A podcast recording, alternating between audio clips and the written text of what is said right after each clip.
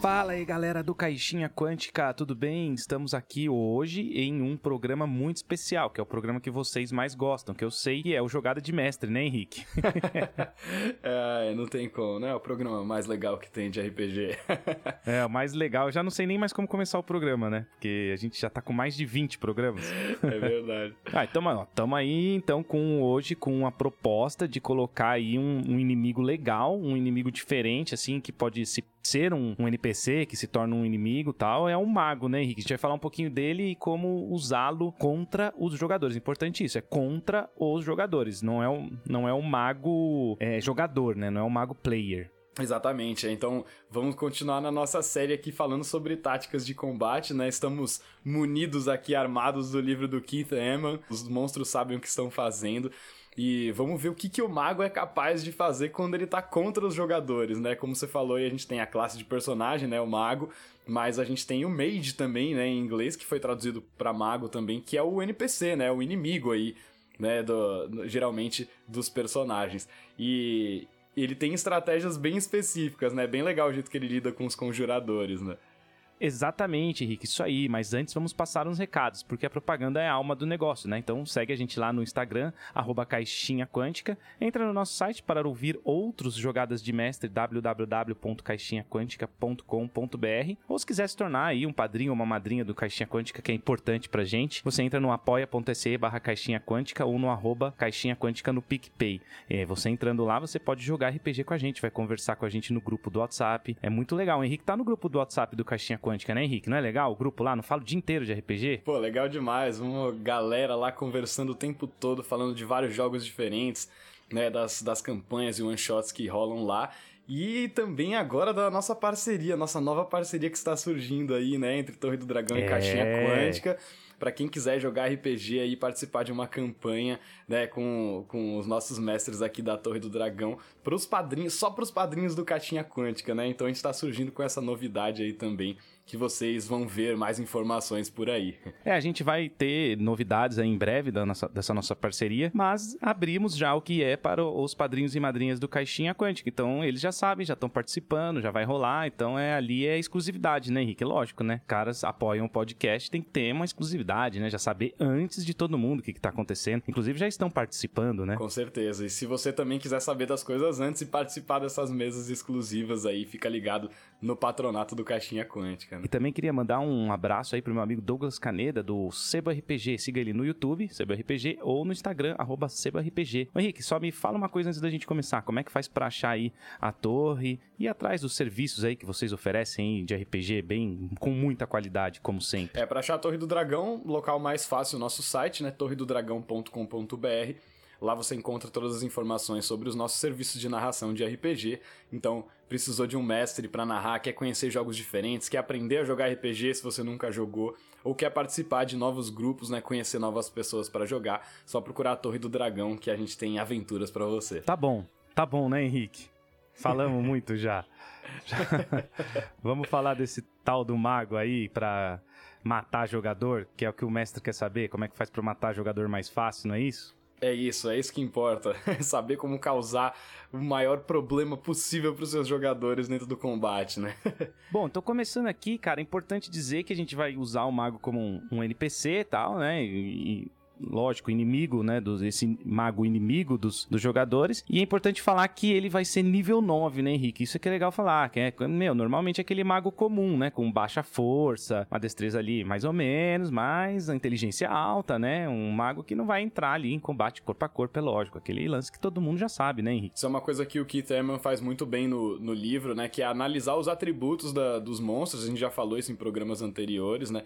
Para estabelecer quais que são qual que é o comportamento básico né daquele NPC ou daquele monstro né? nesse caso como você falou o mago tem a destreza mais alta do que a força né e, e ele sendo um conjurador é, inerentemente ele vai estar tá tentando sempre se manter à distância né ele não é um cara que vai partir pro corpo a corpo né, ele, ele vai tentar sempre se manter afastado da, do, do bárbaro, do paladino, do guerreiro que tiver ali na linha de frente, né? Com certeza, ele vai sempre se manter afastado ali. Ele vai jogar. É, cara, ele, ele vai priorizar a autopreservação, né? Ele não é aquele monstro ou NPC que vai lutar até a morte, que tem honra, que nem Orc, a gente falou em outros programas. Inclusive, procurem aí, né? No, no site ali tem a gente falando sobre Orc, Goblin. Ele vai, ele vai vazar, né, Henrique? Ele não vai jogar até a, ele não vai lutar até a morte, não, cara. É, com certeza. Inclusive, ele destaca aqui, né, que o mago, além de ter inteligência muito alta, claro, né, que é a sua principal habilidade, né? A habilidade que ele vai usar para conjuração e para também né, analisar bem e entender bem seus inimigos. Ele também tem a sabedoria muito alta, né? O que significa que ele tem um, um, um instinto de, de autopreservação melhor, né? Ele coloca aqui que o mago é, até por ele ser mais frágil, né, ter menos pontos de vida, ele vai ter um instinto de autopreservação ainda maior do que outras criaturas, porque ele é uma criatura inteligente, né? Ele sabe reconhecer quando ele tá ganhando, quando ele tá em vantagem ou quando ele tá perdendo no combate. Né? Ele não vai se arriscar à toa. Com certeza, é isso que ele vai fazer. Vamos falar um pouquinho das magias, então, que a gente pode ter preparado para esse NPC. Lógico, né? A gama de magias é grande, né, Henrique? Dá uma variedade infinita, mas a gente vai falar aqui o que, que o livro sugere, né, de eficiência. A gente vai tentar mostrar a máxima eficiência e depois ali no final falar rodada por rodada o que o mago vai usar e como o mago vai agir, né? Uhum. O, o NPC, né? O, o stat block ali de NPC do, do mago já vem com uma lista bastante grande de magias, né? Ele tem bastante slots, também bastante espaços de magia para gastar, mas mesmo assim ele tem que ser administrado, eles têm que ser administrados com cuidado, né? Porque o mago ele vai depender da magia para praticamente tudo, né? Ele raramente vai sacar uma arma ali em combate. Né? Então, é, é, é, importante saber em que momento usar cada um desses espaços, como usar essas magias, porque o mago tem recursos limitados, né? Ao contrário de um guerreiro que. O guerreiro não tem uma, um limite de quantas vezes ele pode atacar com a espada até que a espada dele acabe, né? Mas o mago tem essa, essa questão muito importante. E é né? por isso que entra um lance muito importante no livro que ele fala aqui, que é o mago tem que terminar o combate rapidamente. Ele vai tentar o mais rápido possível, uhum. em três, quatro rodadas ali, acabar o combate. Se isso se isso não acontecer, meu, é área, né? É vaza. Não vai ficar lá jogando, é, dando cajadado, cajadadozinho ali sem slot de magia no guerreiro. Com certeza. Até porque o mago, ele é um cara que, se ele tá em combate, ele tem um objetivo muito específico, né? É legal pensar nisso. Ele, é um, ele não é um cara que... Um mago geralmente não vai ser um encontro aleatório numa exploração, né? Num hexcrawl que você estiver fazendo ali. Ele geralmente vai ser um inimigo que tem um propósito muito claro, né? Ou você você vai enfrentar um mago geralmente, ou se você estiver atacando o seu próprio co o covil dele, ou a torre do, do mago, né? O que quer que seja o local que ele fique, então ele provavelmente vai estar tá tentando defender aquele local, né? Que provavelmente tem muitos bens, muitas coisas valiosas para ele. Ou ele tá te atacando. E se ele estiver te atacando aonde você estiver, se ele estiver indo até você, né, para estabelecer esse combate, é porque ele tem algum objetivo muito específico, né, para se arriscar. Ou ele realmente tá indo para te matar, ou ele tá indo para te sequestrar, ou, né, ele, ele tá fazendo isso com alguma coisa em mente, né? Com certeza, né? Lógico, tem que ter algum é, objetivo, algum motivo por trás disso. Antes da gente entrar ali na estratégia mais propriamente dita do que o mago vai fazer, a gente tem aqui no livro três passos importantes que o, que o mago vai seguir na estratégia. Eu queria só dar uma pincelada em algumas magias, depois a gente vai explicar outras também, as magias mais tops, as mais fortes que o mago vai usar ali para matar os personagens, mas tem algumas que são um pouco chave porque ela vai interferir exatamente na economia uhum. de ação e a gente sabe, né, que economia de ação é muito importante. Então a gente tem uma, uma magia como, por exemplo, o Passo Nebuloso, que usa uma ação bônus. Né? Mas ao mesmo tempo a gente sabe que você também não pode usar duas magias ao mesmo tempo na mesma rodada no D&D. Então você tem que, se usar uma dessa, por exemplo, na ação bônus, você precisa usar um truque depois. É isso, né, Henrique? Que fala a regra as written. Exatamente. Você não pode gastar dois espaços de magia no, seu, no mesmo turno, né? Então é muito importante saber isso, né? Quando usar os truques né? Quando usar as magias que gastam espaços. Né, e como usar a maior quantidade de ações possíveis, né, num turno. Isso, isso acho que é a coisa fundamental, né? A gente pensando em economia de ações, como você falou. Então, não, não fazer menos do que é possível num turno, né? Especialmente o mago que tem recursos mais limitados, ele vai dar tudo que ele tem. Né, nesse combate, ele não vai é, regular, ele não vai miguelar espaços de magia porque ele tem que ir com tudo, né? Exatamente. Então, normalmente o passo nebuloso vai ser usado junto ali com algum cantrip, com algum truque, que seria raio de fogo, por exemplo. E a gente tem também outras duas magias que são, na verdade, contra-magias que o livro sugere aqui, que são usadas na reação, que é a Égide e contra-magia. A magia chama contra-magia mesmo. A contra-magia chama contra-magia, né, Henrique? Uhum. é isso mesmo. Então, você tendo reações também é legal porque você pode ter oportunidades de agir fora do seu turno, né? E ampliar ainda mais a, a economia de, de ações. E especialmente a contra-magia é muito importante para o mago poder se defender dos conjuradores inimigos, né?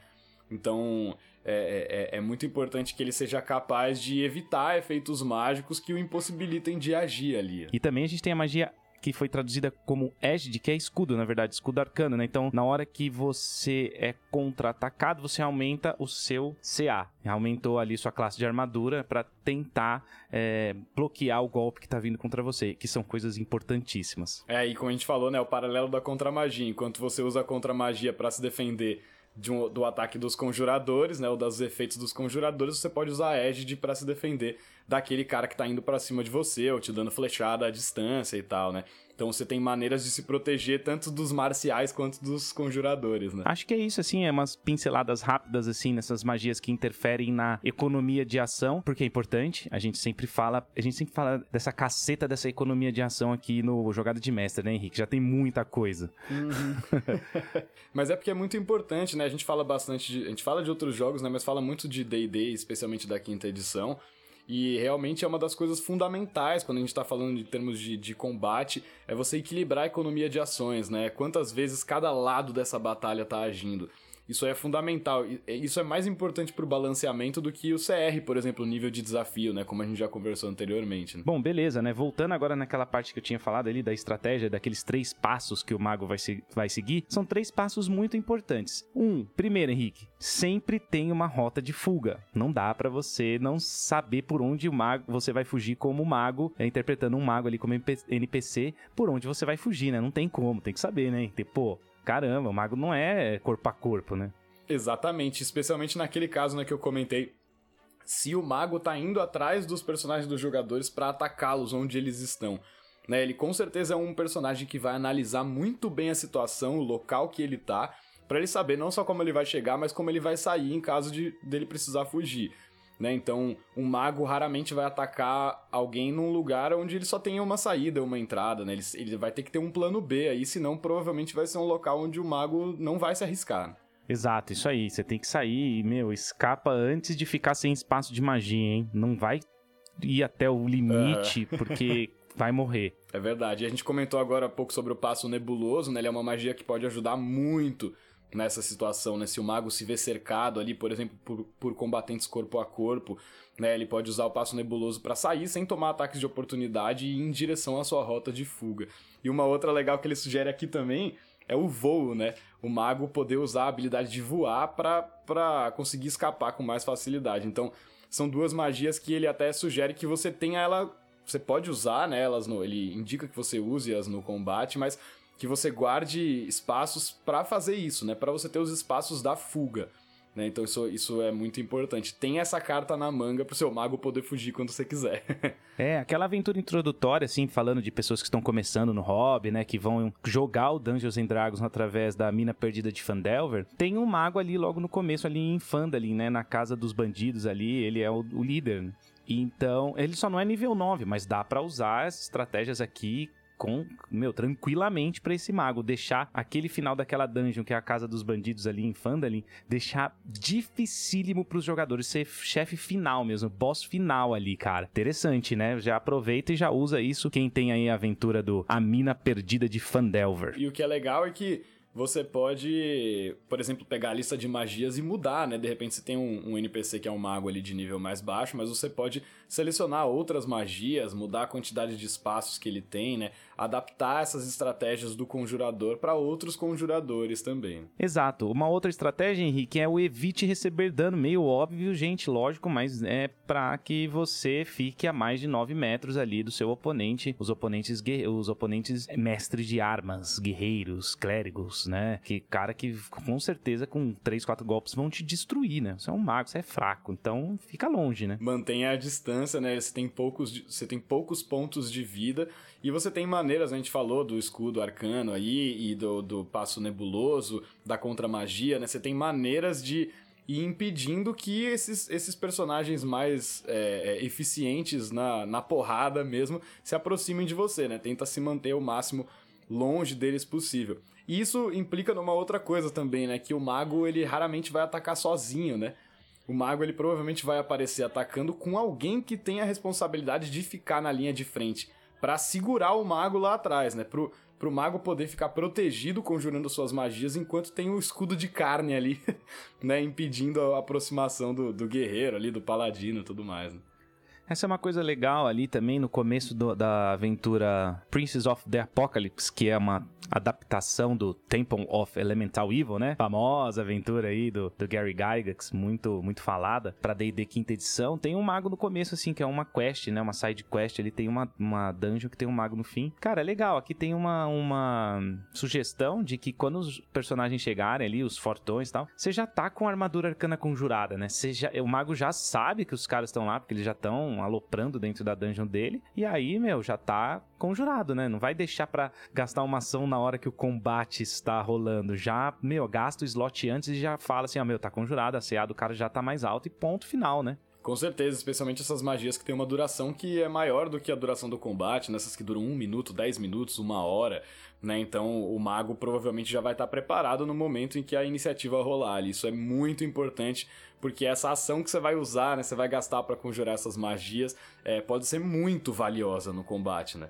Então, é, não pode não pode vacilar nesse sentido. Seu mago tem que estar tá preparado, pro... a não ser que ele esteja sendo surpreendido, o que é muito difícil, né? Você chegar tão perto de um mago a ponto de poder iniciar um combate e ele estar sendo surpreendido. É uma coisa muito rara, né? Dificílimo isso acontecendo, mas tá aloprando dentro da dungeon lá, ele tá ouvindo os barulhos, é, metal com metal batendo, muito difícil. E qual é a última estratégia aí que o livro sugere, Henrique?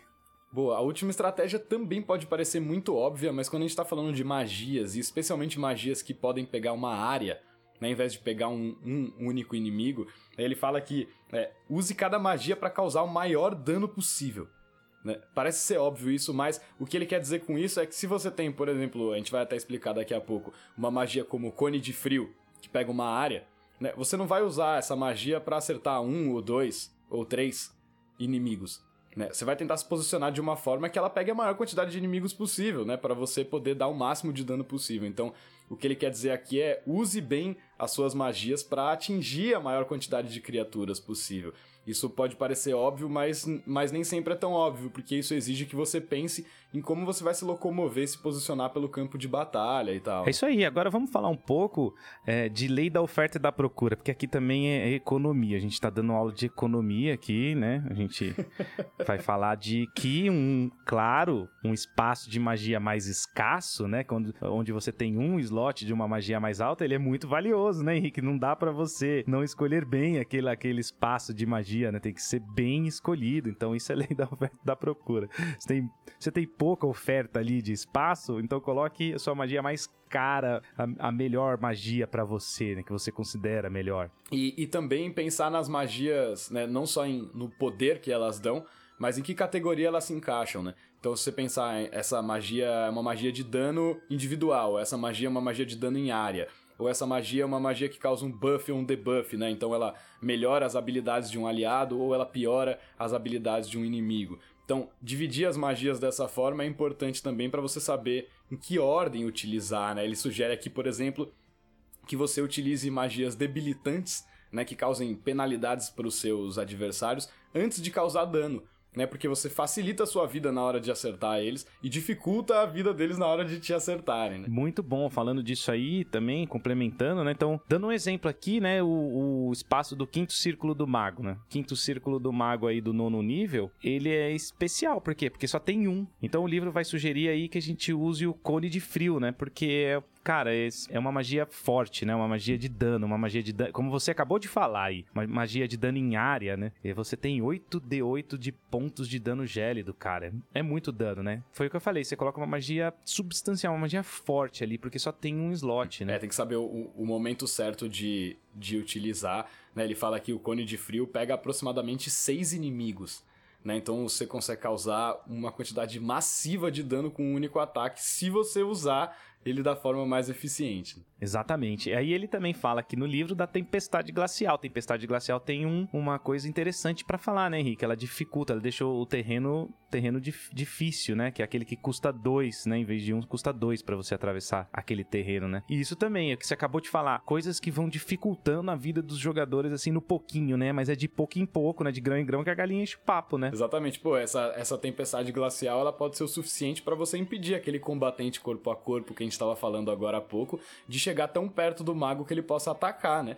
Então, se você já conjura essa tempestade de uma vez, você atrasa a aproximação de todos os inimigos e você tem mais tempo para continuar atacando a distância e se movendo pelo campo de batalha. Então, você controlar o, o, o, a área, né? Controlar o terreno logo de cara já é muito bom, porque aí você vai ter que forçar os outros conjuradores a tentarem anular esse efeito, né? Ou que você. Que seja você forçar um monge a gastar pontos de ki, por exemplo, para ele poder se mover mais, né? Então você faz com que os personagens logo de cara tenham que gastar recursos que eles não estão gastando para te atacar. Eles estão gastando esses recursos para minimizar o que você tá causando no, no, no, combate ali. Então é muito legal que você já logo de cara cause essas penalidades, porque você já cria preocupações para os jogadores se ocuparem enquanto você tá lá dando dano, né? Não, é isso aí, cara, essas, ó, até aqui, aqui você já mata os seus jogadores, né? Metade do programa aqui você já consegue matar os jogadores. Jogador não, não é matar jogador. Eu sempre falo isso, cara. O jogador tem que ficar vivo, cara. N não pode matar jogador. É, perigo, é contra a lei, meu. É. Não pode. Você tem que matar o personagem. Não pode, não mate os jogadores, é. mas tem, tente matar os personagens. Mas, mas é isso, né? Você vê, só com essas dicas já dá pra gente pensar bem qual que é o comportamento do mago, né? Como que ele vai se posicionar. Mas o Keith Eman, quando se trata de conjuradores, ele manda muito bem nas estratégias de todos os é monstros. É rodada por rodada. Mas quando se trata dos conjuradores, ele faz uma coisa muito legal, que ele basicamente te dá um roteiro, né, cara? Ele te diz, você vai usar, você vai usar na primeira rodada você vai usar tal magia, na segunda rodada você vai fazer tal coisa. Então, ele te diz exatamente como administrar esses recursos. E aí é que é o grande pulo do gato, né? Então, beleza, a gente já entendeu como que é o comportamento geral do mago, mas o que exatamente você vai fazer no combate? Ele te diz, né? Ele te diz rodada por rodada qual é a melhor forma de usar cada habilidade e magia. Ele diz, mas antes da gente falar isso, você vai dar o like no vídeo, tô brincando, é aqueles caras de YouTube, né? É, o cara corta o vídeo pra... Aqui não é... Aqui é podcast, gente. Aqui é podcast. Ó, só continuando falando um pouquinho das magias, Henrique, antes da gente entrar no no rodada por rodada, que eu acho que, cara, rodada por rodada vai ser o filé desse programa, né? Vai ser o vai ser o grande finale, né? A gente vai vai mostrar o que, que o mago vai fazer na rodada 1, 2, 3, 4, 5. Mas a gente tem também a queridinha bola de fogo. A bola de fogo serve para tudo, né? Cê, bola de fogo dá para jogar bola de fogo no elemental de fogo, não interessa. Eu quero usar bola de fogo, né? é, a bola de fogo é, é, a magia essencial aí do, do mago, né? Especialmente do mago, né? Outros conjuradores também têm acesso mas é uma magia muito tradicional, a gente vê o tempo todo, né, o pessoal falando de bola de fogo. O que não falta é meme de bola de fogo, né, por aí na, na internet porque é uma coisa realmente que os magos usam e abusam, e com razão, porque é uma magia de nível 3, que é um nível relativamente baixo e que ela dá uma quantidade de dano muito grande em área, né? Então, realmente é uma magia muito importante que é muito legal que você saiba como usar quando você tá com o mago ali, porque ela é destruidora, né? Ela não, ela não é fruto de meme à toa, né? Ela é, ela é tão falada e tão utilizada porque é realmente uma magia muito boa. Ô, Henrique, você sabia que lá da terra que eu venho, lá de Minas Gerais, a bola de fogo, a bolinha de fogo é um shot de pinga, cara? Você chega no bar e fala, me dá uma bolinha de fogo aí. Me dá uma bola de fogo. É, porque você põe a pinga no, né, na goela, bebe, é. esquenta ali já era, né? Bolinha de fogo, tá? Bom, voltando. É o mago alcoólatra, ele é viciado em bolas é de fogo, né? Você pode até fazer, né, um reskin, assim, do mago, né? Fazer uma adaptação do mago, de repente um cara que usa né, em vez de usar, por exemplo, uma varinha, um outro foco de magia, ele usa componentes, né? Ele pode usar a cachaça para fazer a bola de fogo, né? De repente ele bebe a cachaça legal. e cospe a bola de fogo, né? Dá pra gente Nossa, pensar umas coisas assim. Interpretação total é, agora, hein? É, não, não, tem, não tem limites. É, isso, isso é uma coisa legal dos conjuradores também, né? Você pode descrever de inúmeras formas diferentes um mesmo efeito mágico, né? Isso é uma coisa muito bacana. A gente tem outros jogos D20 que se aproveitam muito bem disso. Então o próprio Mutantes e Malfeitores é um exemplo que eu gosto muito, que ele tem os efeitos mágicos lá, mas a descrição, né, o descritor, é você que dá. Né? Então ele tá lá, bola de fogo, beleza, ela causa um dano de fogo em tal área, mas como que é? Né? Você pode apontar o dedo, você pode conjurar a bola na sua mão e arremessar, você pode beber a cachaça e cuspir o fogo. Então dá para você bom usar o mesmo conjurador de várias formas sem fazer com que a coisa se torne repetitiva. Isso vale para os players também, né? É, é, é, muito legal pensar dessa forma. Só um pequeno desvio aqui na conversa, mas acho que é um assunto importante também, né? Não, porque a gente tá falando de interpretação e interpretação e RPG tem tudo a ver. Então, dicas de interpretação, além, né, de dicas de como o mago vai combater, o mago NPC, o mago inimigo, a gente tá dando dicas de interpretação de como ele pode lançar uma bola de fogo, cara. Ele pode dar um shot de pinga de algo ardente e depois soltar a bola de fogo pela boca. Nada uhum. impede. é verdade.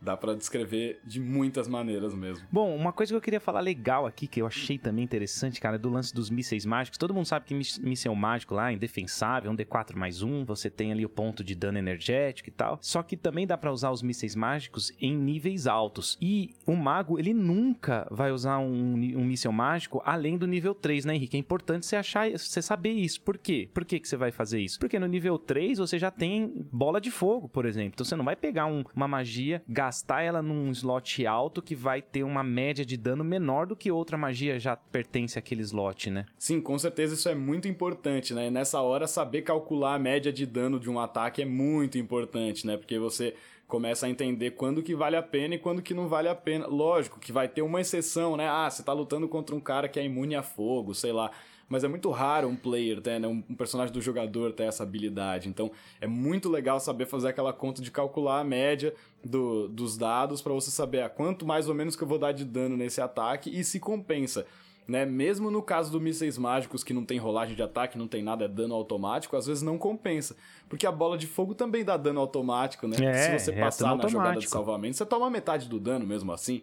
Também é uma espécie de dano automático, né? É, então é muito legal saber faz, comparar essa quantidade de. Exato, dano. acho que deu para passar por tudo. Tem alguma coisa a mais que você queira falar antes da gente entrar no rodada por rodada? Cara, não, acho que isso, né? Acho que a gente falou bastante sobre né, como administrar bem os slots, usar a melhor magia possível para cada slot. Né, eu acho que isso é fundamental. Como se posicionar no campo de batalha, né? A que distância você vai se manter dos seus inimigos. É, e agora é saber exatamente né, como que a gente vai usar cada um desses recursos da melhor forma possível. Então é rodada por e rodada. por rodada. E por rodada agora, né? Bom, vamos lá então, ó. Vamos, eu vou começar a rodada 1, a gente intercala, tá, Henrique? Vamos lá, gente faz a 1, você faz a 2 e assim por diante. E cada rodada, é importante dizer que o livro traz aqui é, algumas situações que podem acontecer na rodada. Então eu vou falar a situação e o que, que ele faz. Bem resumido, né, pessoal? Vale lembrar aqui que se você quiser comprar o livro, é vale a pena comprar. A gente tem lá o nosso link da Amazon ali, ó, a propaganda toda hora. Tô metendo propaganda hoje a propaganda tá forte, hein? Você pode entrar no site lá e, e, e, achar aqui no site desse podcast, na página desse podcast, e pegar o link lá que vai estar tá lá. Ó, um, o personagem é capaz de causar grande quantidade de dano, ou estão em mais de seis personagens grandes, né? Um monte de, de personagem, um monte de herói e jogador, então você conjura invisibilidade maior logo de cara, você já fica invisível, né? E se caso contrário a isso, cone de frio. Beleza? Fácil, né? Uhum. Perfeito, né? Ou, ou você dá um jeito de evitar os ataques, né? Se você for sofrer uma quantidade muito grande de dano, muitos ataques, ou você dá a maior quantidade de dano que você pode logo de cara. Né? Então isso é muito interessante, né? O que, que você vai priorizar primeiro?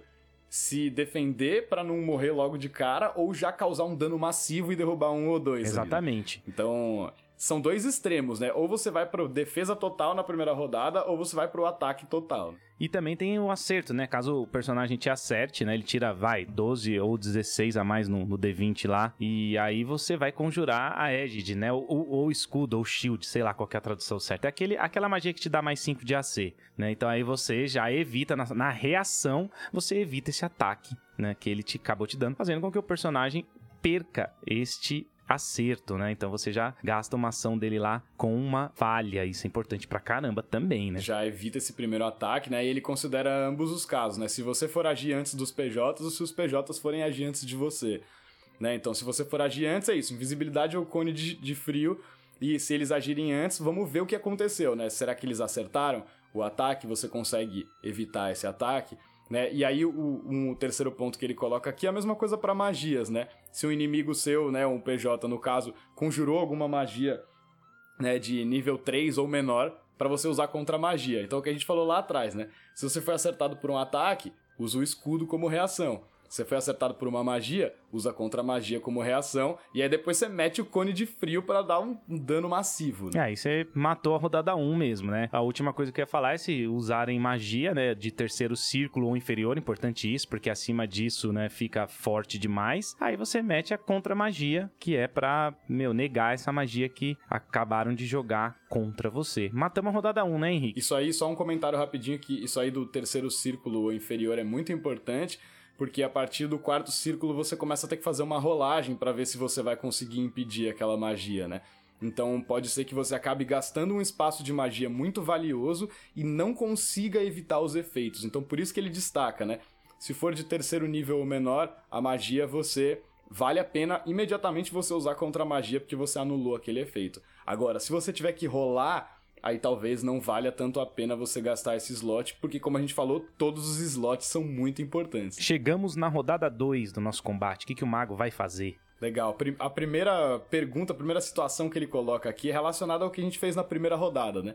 Então, se você tiver invisível, né? Primeiro ele considera que você usou a opção de conjurar invisibilidade na primeira rodada, né? Uhum. E aí ele fala: se você já tá invisível, cone de frio. Aí não tem hesitação, não tem questão, né? Se você tá invisível, agora, e, e, ainda mais com a invisibilidade maior, né? Que te permite conjurar uma magia enquanto você estiver invisível. Né? Então, você ficou invisível, na segunda rodada você tem que causar dano. Né? Você tem que, que dar o máximo de dano que você puder, porque é aquilo, né? Você tem que acabar o combate rápido você não vai conseguir sobreviver muito tempo. Então, se você já gastou a primeira rodada para se defender, na segunda você tem que atacar. é mais ou menos isso que ele tá dizendo, né? Não, imagina que cena legal, né? Quatro, cinco personagens entrando numa sala, não tem nada ali, de repente do nada sai um cone de gelo, de frio assim, detonando você. Muito bom, né, cara? Por isso que esse livro é bacana, né, cara? Deixa, deixa a aventura épica.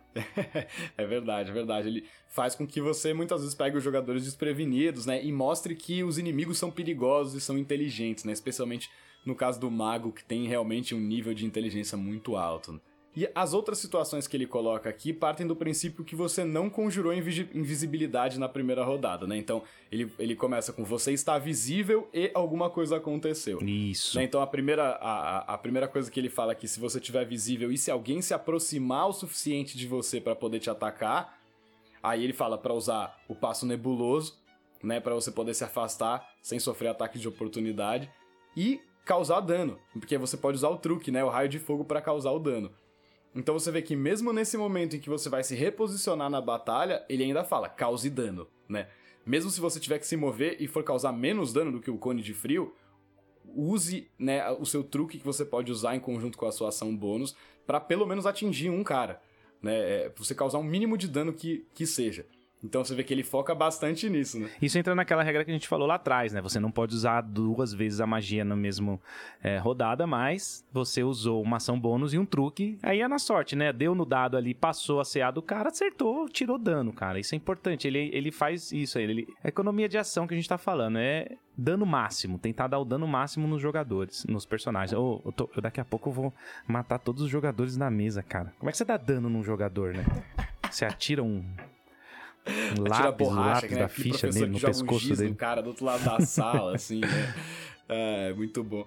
E, e aí ele coloca uma outra situação aqui, é... Você está visível, mas ninguém se aproximou o suficiente para te atacar. Aí você não precisa usar o passo nebuloso para fugir, né? Você pode focar em causar dano. Mas aí ele fala para você usar a bola de fogo, em vez de usar o cone de frio. Você segurar o seu cone de frio. Por quê? É, para que você possa se mover para o melhor local possível para usar esse cone de frio na maior quantidade de, de inimigos possível, porque é a sua melhor magia. Né? É a melhor magia que você vai ter para dar dano. Então, se você não tá na posição otimizada, você não tá invisível e bem posicionado, usa a bola de fogo, porque você tem mais bolas de fogo. Inclusive, se não me engano, vou até conferir aqui, é isso mesmo, ele fala para você usar o quarto círculo, né? um espaço de nível 4 para conjurar a bola de fogo, porque ainda dá mais dano. Então ele sugere isso também, que você não use a bola de fogo convencional nível 3, você use nível 4. Mais dano. Né, pra, pra aumentar ainda mais o dano. Então é isso, você, ele, ele vai com tudo, né? O mago tem que ir para cima com tudo que ele tem. Isso a gente tá na rodada 2. E aí fechou a rodada 2, né? Vamos tipo, né, pegamos todas as opções que daria para fazer na rodada 2, vamos para a rodada 3. E na rodada 3, Henrique, pode ser que você esteja, né, seu NPC, seu mago esteja ferido, né? Porque, né, também tem as rolagens dos personagens dos jogadores. Então, vamos supor que você tá moderadamente ferido ou até pior. Então, o que, que você vai fazer nessa hora? Então, aí já tá na, na terceira rodada. A primeira coisa que você vai fazer nesse caso é conjurar a invisibilidade maior e vazar. Porque se você tá gravemente ferido na rodada 3, aí é, é, um das, é uma das piores hipóteses, né? Espero que você, como mestre, não, não tenha que fazer isso, mas é legal se fizer também, porque da interpretação, os personagens vão encontrar esse mago depois, no futuro, mais poderoso, mais forte, blá blá blá, aquilo tudo que a gente fala de RPG, né? É, e, e se você já tá ferido, né? Pelo menos moderadamente ferido na terceira rodada, isso significa que talvez você não sobreviva o suficiente para conseguir fugir.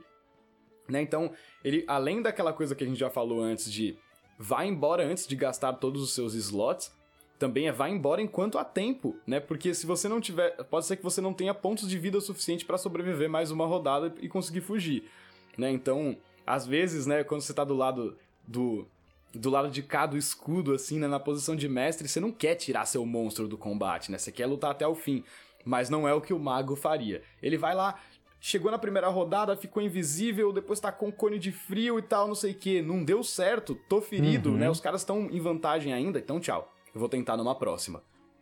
Né? Vou tentar numa próxima. Então é meio que esse raciocínio. Dá vontade de manter o cara mais. Ah, só mais uma rodadinha. Mas essa rodadinha não vai ser suficiente para você causar estrago nos players, mas provavelmente vai ser o suficiente para esses PJs acabarem com a raça do seu mago. Perfeito.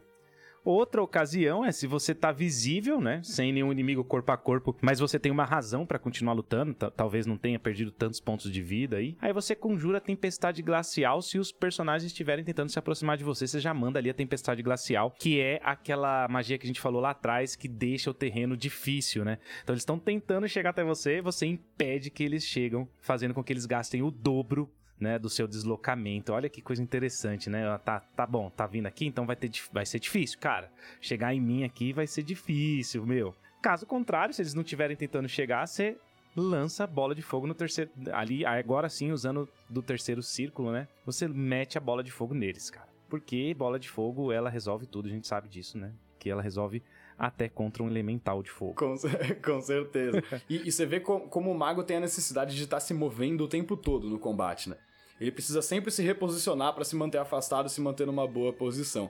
E aí, aqui ele não fala nessa terceira rodada, mas vale a gente lembrar que se você não usou seu cone de frio ainda, né, nas rodadas anteriores, é, e você vai continuar lutando, no lugar dessa bola de fogo de terceiro nível, você pode mandar o cone de frio né? Ou mesmo uma bola de fogo de quarto nível, se você não tiver feito isso na rodada anterior, uhum. né? Então isso é muito importante. Ele está considerando que você já usou esses recursos, né? Mas se você não tiver usado ainda e você conseguir se posicionar de uma boa forma, né? Uma boa forma no caso do cone de frio é seis inimigos, né? Média de seis inimigos dentro da área do, do ataque. Aí você pode usar o cone de frio, se você ainda for se manter no combate. Então é legal lembrar disso, né? É, a lógica aqui é usar sua melhor magia de dano para aquela situação sempre. Então, na ordem que ele coloca é cone de frio, né, que é nível 5, depois bola de fogo nível 4 e depois bola de fogo nível 3.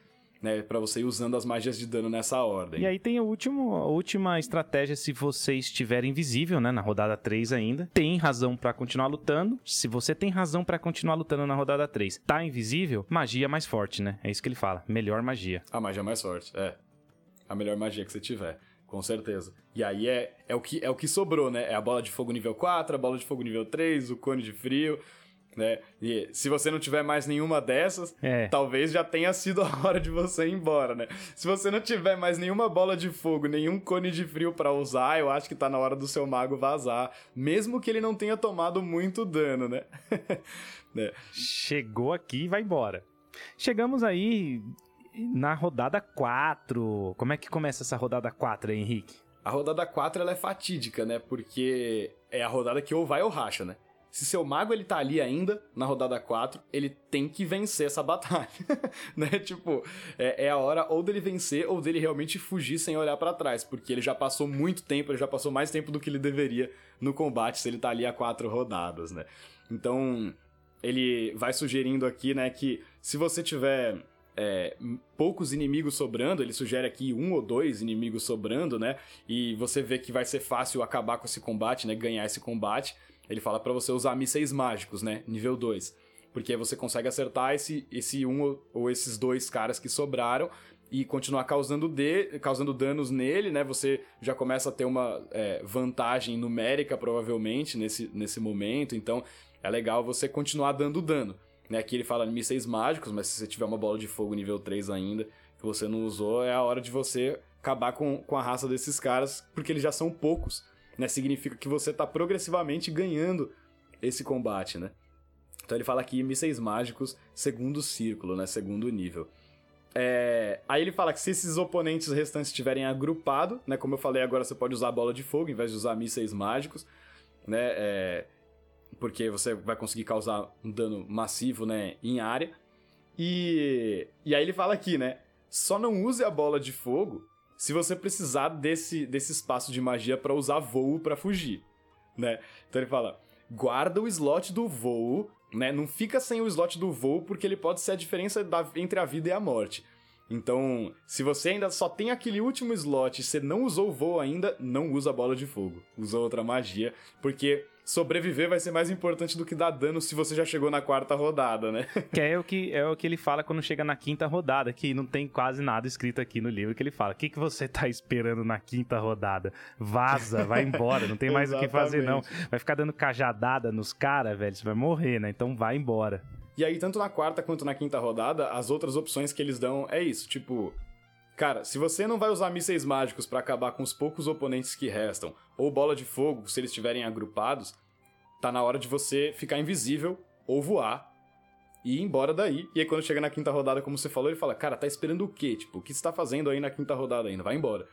Então é isso. A quarta rodada é ou você acaba com os últimos inimigos que restaram ou você vai embora. Né? Se tiver três, se tiver três, quatro caras de pé ainda, mesmo que eles estejam gravemente feridos, talvez seja a hora de, de você ir embora.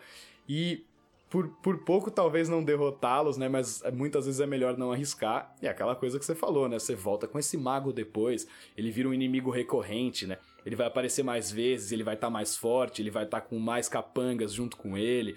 Né? Então você cria um, uma sensação de que esse é um cara difícil de derrotar, e tudo mais, em vez dele morrer na primeira vez que, que ele aparece ali no primeiro combate, né? Aí entra tudo que a gente fala de interpretação, né? Que é o que é legal de fazer, né? Num, num RPG. É legal que o mago fuja caso ele esteja morrendo, os personagens estejam conseguindo matar ele. É legal, dá uma sensação de vilão que não morre, né? Você pode até usar isso depois. Nem que ele não seja o vilão principal, mas ele pode ser um vilão secundário, de que deixe dar raiva nos personagens, faz matar um amigo dos personagens aí pra você ver se eles não vão querer ir atrás desse cara até ele matar ele.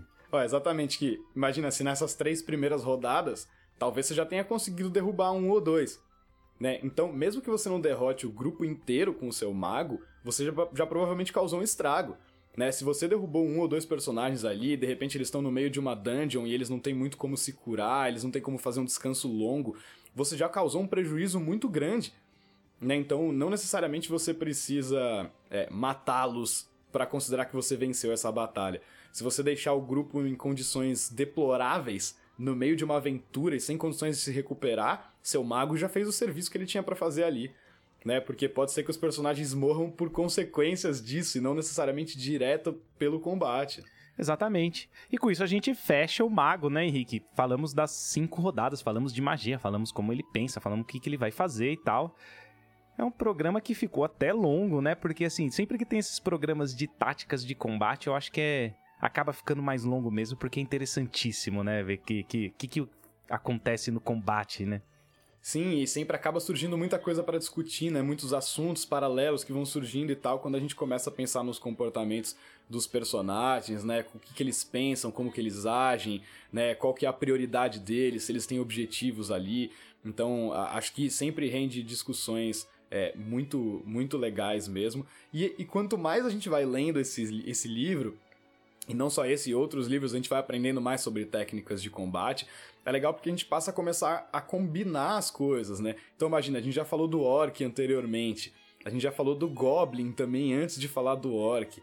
Né? Então, de repente, você tem um mago que tem uns orcs ou uns goblins que são minions dele, você já pode combinar todas essas estratégias. Né? Você faz uma emboscada de Goblin com uma investida dos orcs que estão possuídos pelo mago, e aí o mago atrás atacando, então você consegue sobrepor e combinar múltiplas estratégias e o combate vai ficando cada vez mais interessante e desafiador. E mais difícil para os personagens, que é esse o nosso papel aqui, né? E mais fácil para você, mestre, porque você tem uma orientação mestre, muito clara, já sabe né? O que fazer. Exatamente, você já sabe o que fazer. Muito né? bom, cara. Chegamos ao fim de mais um programa, mas vale lembrar que a gente tem que falar ainda do Arquimago, que ele é mais forte Sim. que o Mago, né, Henrique? Sim, sim. No próximo programa falaremos sobre o Arquimago. É, ele segue mais ou menos é, esse mesmo padrão, né? Dele te dizer em que rodada você vai usar o quê, como administrar seus slots. Só que o Arquimago tem muito mais recursos, ele tem mais vida, ele tem mais slots, né? Ele é um personagem mais poderoso, então tem muita coisa legal para falar de conjuradores arcanos. Ainda tem o Arquimago, basta vocês quererem, pedirem aí, fala aí, meu, posta assim. Po é, embaixo desse post aqui do programa põe eu quero. Hoje eu tô tipo aqueles caras youtuber, né? Isso aí não, não é vídeo, no podcast isso não funciona, não adianta, é, gente. Não funciona. ah, é. Não, mas boa, mandem mensagem pra gente, digam o que vocês acharam sempre, é muito legal receber o feedback de vocês. E também, claro, apoiem o Caixinha Quântica aí pra gente né, poder conversar ainda mais próximo, fazer parte do grupo lá, do WhatsApp, né, do Discord, a gente bate um papo e joga junto também, né, é, tem muita, muita coisa legal pra, pra gente aproveitar aí com esses padrinhos, né? Muito bacana. A gente tá aí com essa parceria entre Caixinha e Torre e você pode conversar comigo, com a Cíntia, com o Henrique, com a Ju. Eles, a gente tá tudo no mesmo grupo agora, né, Henrique? Então é legal, né? Tá, tá rolando umas conversas legais ali. Bom, mas é isso aí, cara. Esse programa ficou até um pouco maior do que o comum do, jogada de mestre, mas é como sempre acontece. Daqui a pouco esse programa tá com duas horas, né? Porque a gente cada vez vai aumentando. Mas acho que é isso. O próximo vai ser o Arquimago, a gente já falou aqui. Eu vou ficando por aqui, né, Henrique? Vou ficando por aqui. Então, para vocês, um abraço e até a próxima. Valeu demais, galera. Muito obrigado por ouvirem mais uma vez. Até a próxima. Um grande abraço.